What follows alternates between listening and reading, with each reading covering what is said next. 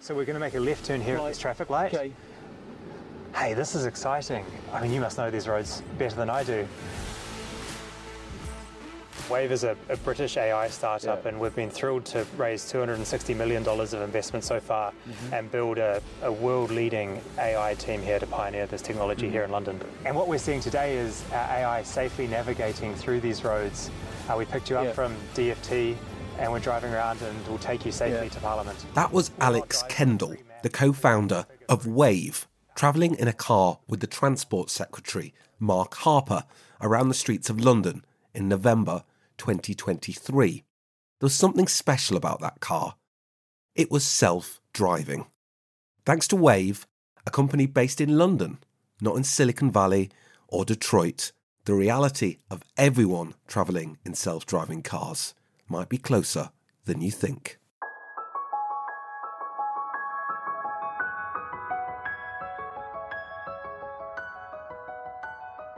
I'm Graham Ruddick, and this is Business Leader, a podcast that takes a second look at big business stories.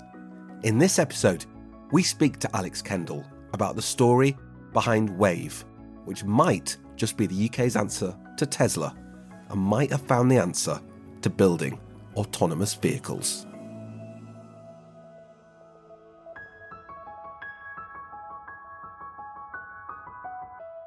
So in 2017, when I co-founded the company, that was after you know a number of years uh, of research and doing my PhD at the University of Cambridge, working on new machine learning technology that gave the ability for machines to see for themselves and and to make their own decisions. And at the time, you know, we'd seen billion dollar investment rounds in a classical robotics approach to self-driving, where self-driving vehicles were being built where they were told how to drive. They were told where to go through high definition maps that would tell them the route they should take, where to look for objects, and they were largely coded with rules for how they should behave.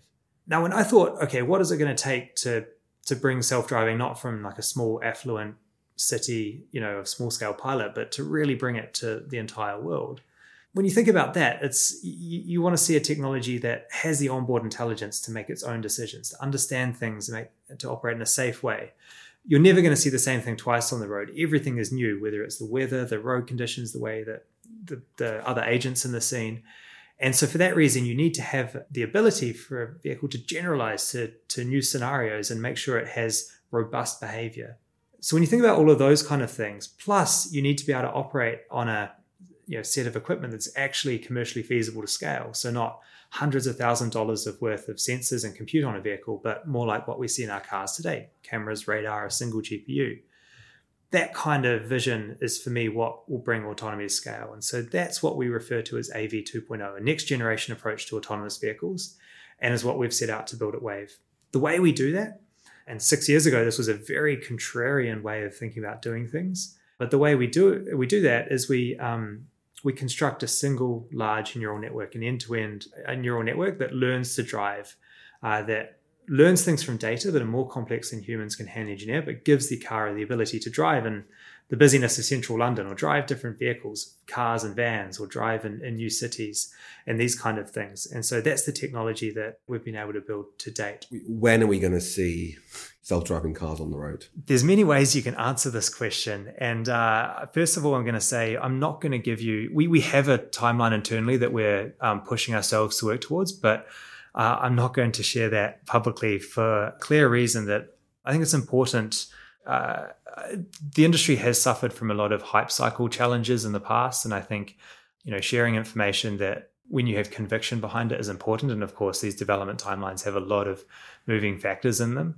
And so, for that reason, I can talk about things that are here and now, or talk about the vision of where we're going. But we're quite careful to set expectations externally. You know, when when we can put our, our credibility behind them. Why did you feel it was important as a CEO to set an internal target? Uh, I think you've got to have a clear belief around where you're going. Um, I think you have to show, say, an existence proof of of how things might occur. Now, of course, what I try and do is, as, as CEO, is set a, a vision of the things that that we hold as beliefs and where we want to go, but empower the team to go and build towards that. So, I don't want to be in a position where I'm dictating the path because um, you know I'm only one brain, and uh, I think we want to harness the collective intelligence of people that are much more expert than I am in, in their respective fields. Uh, so I think I can I can paint an example that's built from the collective belief we have. You know, I think that gives people something to rally around. But ultimately, better ideas are going to come up along the way, or things are going to change. We'll learn new things, discover problems that were unknown unknowns, or these kind of things, and they will require us to adapt. Just to follow up that question, what what's the single biggest sort of technological challenge with a self-driving car, or what's the single biggest sort of dilemma that is the most difficult to solve? Yeah, there are a lot of challenges that are going through my mind. Uh, it's a wealth of, I mean, if yeah, if you want an interesting problem to work on, uh, it's it's the place you want to be. Look, one I'd call out is the long tail of edge cases, the the things that you're never going to see the same thing twice on the road. You might see something similar, but how do you build a system that can generalize from things you have seen to to a new scenario? You know, you may have seen a blizzard, you may have seen a you know, a child running on the road, but can you deal with a child running on the road in a blizzard, for example? How can you compose skills in new ways uh, to deal with unusual or rare events? That's that, that's one of the hardest ones. Wayve was founded in 2017 and has raised more than $258 million of funding from an A list collection of investors. Those investors include Sir Richard Branson, Microsoft, Baillie Gifford, Balderton Capital, and Ocado, the online grocer. However, as Alex Kendall says, it's not always been a smooth journey for the company. We, we started off in a residential house in Cambridge and had 15 people building and the small bedroom was our server room the large bedroom was our boardroom and one day the council asked us uh, well, why are you why are you building a business in this house you might need to move out of here uh, so some silly ones like that, but no, some more, um, you know, some more significant ones around. Um, I think we've done well at making sure the business is well capitalized. Like we've we've never had to focus on short term demos to please investors, but uh, we've always looked to raise capital when we're in a position of strength, when we have a strong balance sheet, and to continue to make sure that we're we have great liquidity and we can focus on the longer term way that this is going to scale. So we haven't come to like you know a week a week from being out of cash or anything like that. Those kind of stories that you hear, um, but it's been more around yeah, I guess significant. I'd actually say significant hiring decisions and people decisions have been very important in the growth of a company, as well as significant partner decisions. And that's not signing or making the binary decision at the end of a contract, but it's the things you do. You know, if I look at our biggest partnerships, whether it's on the investor or go to market partnerships or supplier front, these are relationships that I'm thinking of a couple have been five plus years in the making, where sustained execution against expectations over time has built trust. Where um, you know where that, that length of time of trust and relationships has made those things possible. So it's not the binary decision at the end of do you sign the contract after months of negotiation, but it's those relationships and where you've invested over time. And it's been interesting how some things that you you do and you invest time uh, that don't seem particularly timely or strategic. It's been really interesting to see how they come full circle and are often more valuable than you expected when you first first set foot in them. I just want to go back to the origins of the company in, in Cambridge. Who was it that you were able to talk to and learn from at that time? I could I could um, shout out a, a, few people that I'm very grateful for. Who, who are a few examples? So actually, I did an internship one summer at a Silicon Valley startup and the CEO there, Adam Bry at Skydio, was uh, an amazing mentor and someone who inspired me with what he had built. Uh, my PhD supervisor, Roberto Cipolla, got me into computer vision in the first place and also just had a real entrepreneurial mindset into the way that he empowered me as a student to, to go and learn and build. Or even a local scientist that was at a company down the road, uh, Jamie Shotton, who you know, when I was a PhD student, uh, he inspired me with the work that he'd done previously and and some of the amazing technology that he was building. You know, voila! Uh, today we're fortunate enough to see that he's joined uh, joined our team as our chief scientist, to name a few. What were some of the most important things you learned? Like when you were in Silicon Valley on the internship, an amazing environment for you to be in at that time. What what what were you able to learn? It was interesting. I, I, think the the thing I learned most and, and observed was company culture. You know, seeing the way that the team came together every Friday for an all hands, push for demos, the way that the team, you know, rallied around different challenges, uh, but also had, you know, focus and, you know, extreme levels of expertise, the way that, that, that testing was done and, and just the complexity of building at an industrial scale robotics of what you needed from everything from simulation to hardware to to software infrastructure and, and compute. Uh, so I, I walked away just inspired from that. When you were growing up in New Zealand, was were you always interested in robotics and and and AI and computers? When did or when did it start to really emerge? Yeah, I loved it. I I was in my teenage years coding around with video games and things like this with my friends. Uh, when I was 18, I built a, a quadricopter at the time, you know, before you could get any of them commercially, and built the system that I could fly around my my family's farm in the outskirts of Christchurch and uh, had good fun chasing the sheep around the paddock. Actually, the first company I tried to start was a agricultural robotics company we called Aerial Growth, and it was a quadcopter that could fly around manually at the time, but we want to make it autonomous where it could land and measure pasture length around a farm. And we went to a pitch day, and in front of 300 people, I was flying this this drone in front of the audience, and it uh, one of the propellers may have fallen off, and it crashed spectacularly. And so, uh, I you know I share the same nerves when we're giving a demo of our latest system to to someone here. Uh, you know, doing live robot demos is is is, is always a um, know, always a, a, thrilling experience. But we've certainly, I've certainly learned a lot from. How, how old were you when you were doing that demo? When when was that? Oh, Eighteen or nineteen. So this is pre Cambridge, or was it when you? Yeah, yeah pre Cambridge, back in New Zealand. Yeah.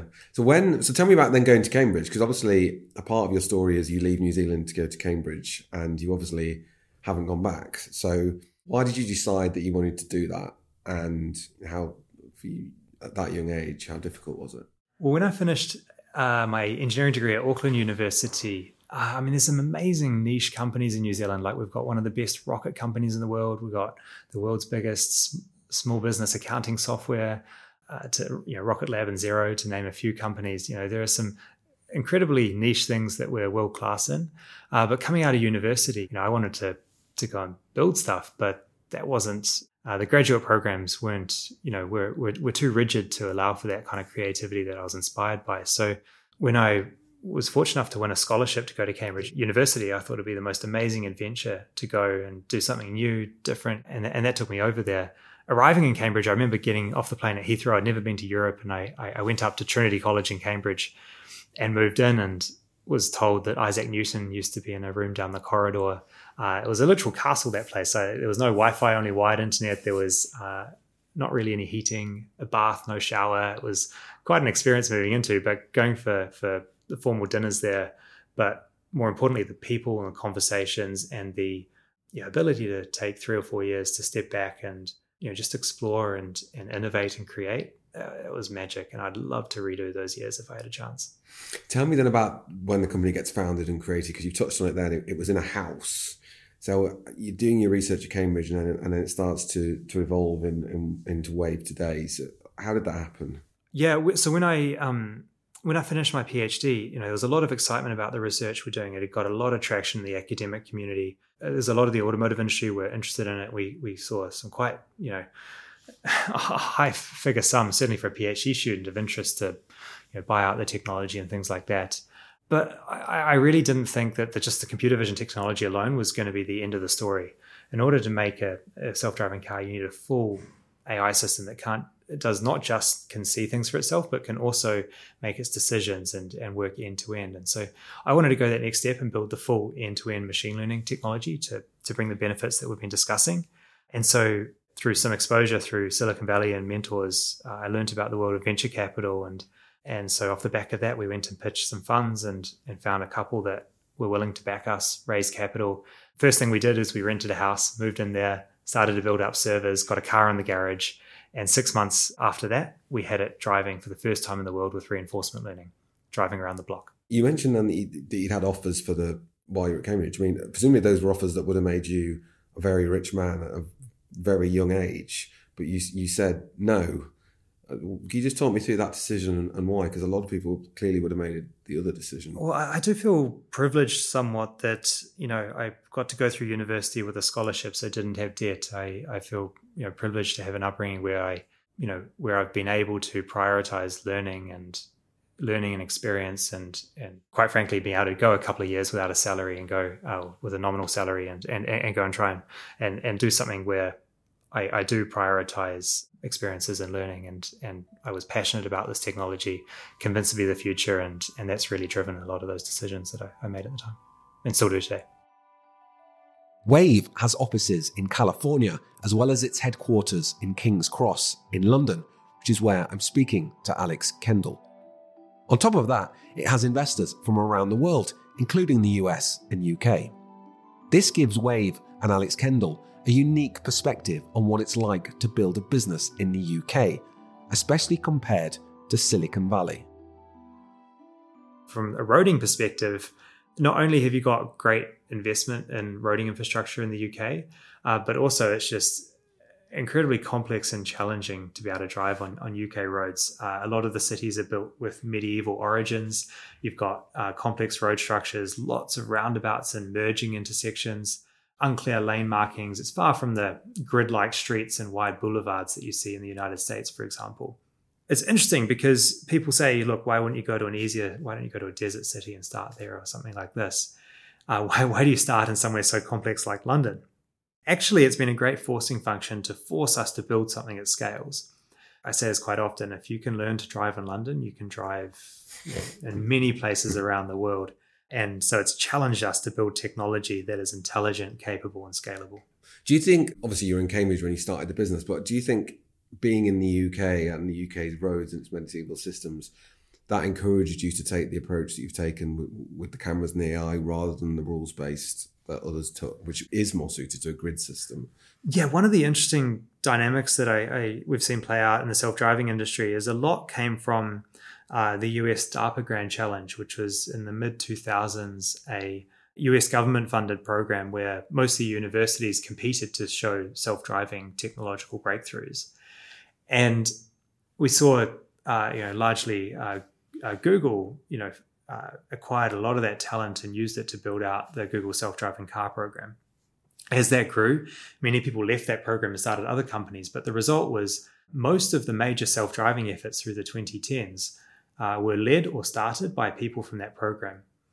And that program was pioneering in traditional robotics, LiDAR, and rules based approaches to, to robotics. And uh, what that meant was that the prevailing approach to self driving was that classical ro- approach to robotics. Now, that got all the investment. That is where all the sunk cost has gone. Now, fast forward to when we started, you know, we started to see a new age of machine learning come out.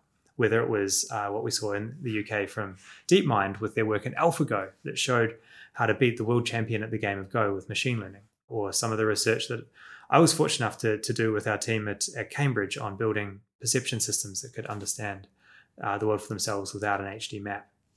These kind of technologies have formed a next generation approach to autonomous driving. And I think being outside of that bubble of the Silicon Valley DARPA Grand Challenge era is probably a factor in us being able to build this without being compared day on day. You know, how are you doing against those systems on the road today? Oh, you're so far behind. You know, we were it took longer to get started because we were building something new, but now is gathering steam is is becoming globally competitive. So the fact that we weren't compared to our neighbors and the fact that we had space, we were in a different market, uh, we weren't surrounded by people that were all of that you know ilk of thought, and actually were able to come out with contrarian ideas and uh, and go build them in our own way, but still have the critical mass of a credibility of the ecosystem and the support networks and partners around us. Those kind of factors, uh, I, I think, certainly played their part in enabling us to get to where we are. One of the reasons I ask is that you've got this great unique position of um, seeing the UK and seeing Silicon Valley, and it's obviously a comparison people love to make UK US and what's the UK like as a place to do business. So, someone who has that unique perspective, I mean, what it, what do you think the UK is like as a place to do business, and what differences do you see in your conversations with UK potential UK investors compared to potential US investors? Mm-hmm. Yeah, I've done, I've done, we've done our best to try and get the best of both worlds. I mean, we've brought in some of the culture from uh, from Silicon Valley, whether it's things like equity incentives in our team. Everyone on our team is a every full time member of Wayve is an equity holder of the company, and uh, we've put in place compensation schemes that I think Silicon Valley does a really good job at providing significant ownership to employees, and that's not often the case with UK businesses. And so, you know, we've really prioritized trying to maximize our team's ownership to really drive the right incentives and the right the right growth of the team. Uh, whether it's something like that, or certainly you see uh, a difference in, in, in, risk appetite often play out uh, between European and, and, US investors to draw the, the the difference. Now, it's not always the case, and I think there are some exceptions, and it's great to see Um, some many of the UK investors that have backed us, uh, you know, come out and start to have appetite to back ambitious deep tech companies. I'm passionate about that, and I'd love to see more of it. But that is uh, that is certainly an area where the US uh, remains ahead today. How much has the UK changed since you founded the business? How much is like we touched on this earlier, like Yeah. around here, but also the the maturity of the VC world and the conversations you're having. Well, look, my experience at Cam- when I was at, when I was at Cambridge University when I, started the company, there was uh, I was fortunate that there were so many people around me that had started companies that had raised venture, that had gone and built to seed or Series A stage, but typically got acquired then. And there were a couple when I was starting that just got acquired, and there was a lot of buzz around that. What that meant is that you know, I had mentorship, I had people to learn from, and I, I think that was uh, I was fortunate to be, able, to be able to follow their paths and and introductions to investors, raising money, helping set up the company, and that kind of thing.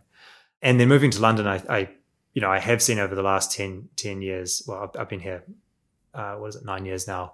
I, I've seen that grow. We've seen, you know, a couple of the big American firms just open offices here. I was at Andreessen Horowitz's open party last week here in London and, and, you know the number of events i'd also shout out that uh, you know, events like founders forum and the ones that, that first minute capital and brent hoberman puts on I've, I've been to those for many years and they've just grown in stature. They're pulling in leaders from around the world but the people you see year on year that are the backbone of leaders of building the startup and technology ecosystem in the uk that just seems to grow in force over time. So it's certainly moving in the right direction.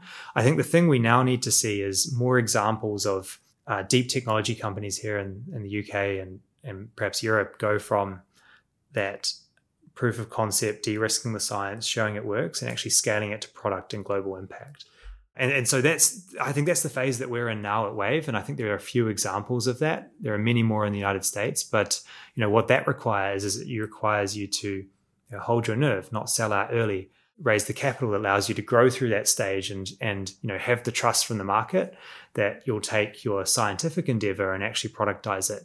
It also requires the right mindset to not try and take on too much and form the right partnership ecosystems around you. You know, in our case, we don't want to manufacture or operate the vehicles. You know, we know our expertise. It's in building world-class AI systems. And so ensuring that you have the right partners and choosing partners and forming relationships that are strategically aligned. We've been incredibly fortunate to work with some some enormous companies that have really fast forwarded what we've done. Microsoft being a really good example. You've been listening to Business Leader with me, Graham Ruddick. Our producer is Anushka Tate. For more business news and analysis, check out businessleader.co.uk or sign up to our newsletter, Off to Lunch, where you'll get business news, ideas, and expertise sent to you throughout the week. You can sign up at offtolunch.substack.com.